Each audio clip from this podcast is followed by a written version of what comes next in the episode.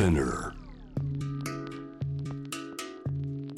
ここからは海外在住のコレスポンデントとつながって現地の最新ニュースを届けてもらいます。News from Correspondent on J-Wave Jam the Planet ナビゲーターはグローバーです。さあ今日はドイツとつながります。ドイツケルン在住16年。アート系の映像作家で歴史あるオーバーハウゼン国際短編映画祭に先行アドバイザーとしても関わる中澤亜希さんです。中澤さんよろしくお願いします。よろしくお願いします。今回は中澤さんが、えー、ずっとこう関わっている。そしてこの日本だとねちょっとまだ知名度がないんじゃないかなと。でもすごい素晴らしい映画祭なんですよとおっしゃってます。このオーバーハウゼン国際短編映画祭。詳しくお聞きしたいんですがこれ今年もう開催されたんですよね。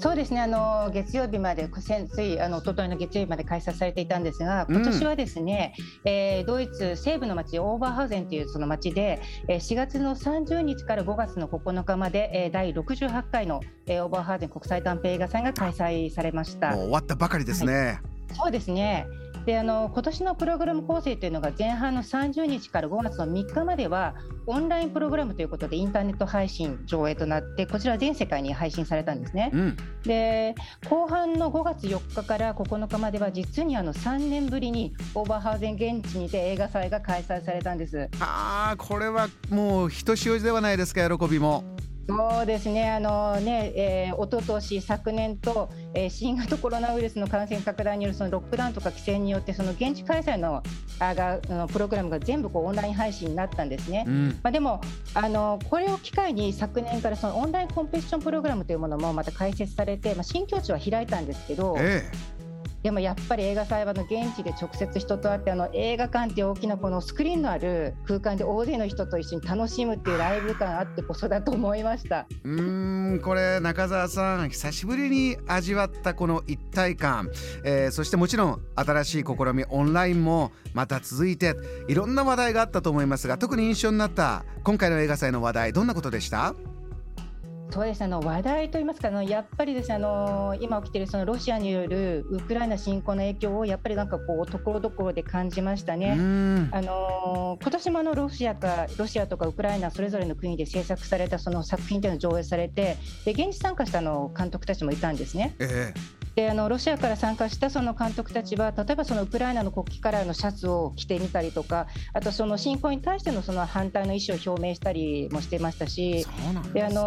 そうですね。であとあの実はキエフからあの参加されたそのウクライナの監督もいましてで彼の作品というのは直接戦争の作品ではないんですけれどもただ今後にその今後の制作において、まあ、一般の報道とは違うその自分のアートの表現の中で使うことがあるというふうに語ったりもしていましたね中澤さんこのアートや例えば音楽であるとかスポーツなどでもこうロシアは今参加しないようにとかいろいろなものからこれは外そうとかそういう動きを見せるニュースもあるんですがこのオーバーハウゼン映画祭は全く違うということなんですね。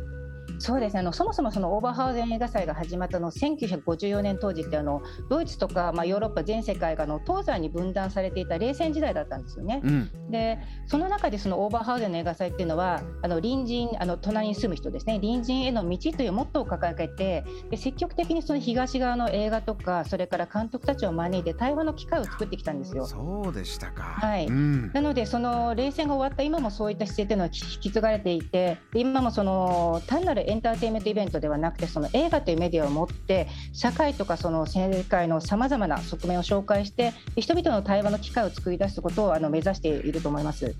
中澤さん、えー、日本からの参加作品もあったんですか？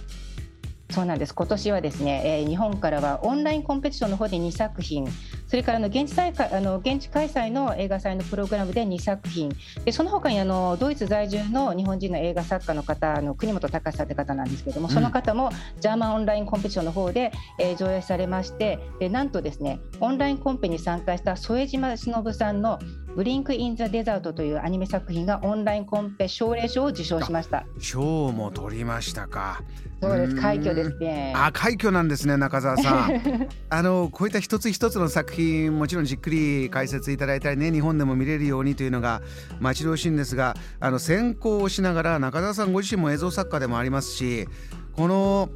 いろいろな作品見ながらご自身もじゃあ作り手としてという部分も今回あったそうですよね。はい実はですね今回私も作る側としてインターナショナルオンラインコンペティションの方に参加することができまして、はい、えー、タイトルがですね「セブン・ブリンクス・アフター・ディケイド」という7人の監督たちによる36分のオムニバス映画なんですね。うんでタイトルの意味がですねあの2011年の、えー、東日本大震災が起きた時に「えー、ビトウィン・イエスタデイ・アンド・トゥモロー」というインターネット上で発表される短編映画のプロジェクトが行われまして、はい、でそれがその10年後の2021年のコロナ禍で、えー、もう一度再結成されましてそこで制作されたその数々の短編映画作品の中から選ばれた7作品によって構成された、えー、映画なのでこういったタイトルがついているんですが。いかがでしたか？こう発表して反応というのは。えーとですね、オンラインの方なのでなあの直接反応がまだあの受けるということはないんですけれども、うん、ただですね現地開催で会った人たちにの中でやっぱり見てくれた方から声をかけていただいたりとかあとそうですね今後やっぱり何らかメールなり何なりいろんな関係がそこでできてきたらなというふうには期待しております。そうか、えー、新しくオンラインができたことでこういった動きもどんどん活発になるしじゃあ現地で出会ってえー、生のリアクションがある、えー、これからもこのオーバーハウゼン映画祭、えー、大変注目な映画祭になっていきそうです。えー、はい、このよろしくお願いします。えー、中田さん、この映画の情報などはもうインターネット上ですぐにも見れるということなんですね。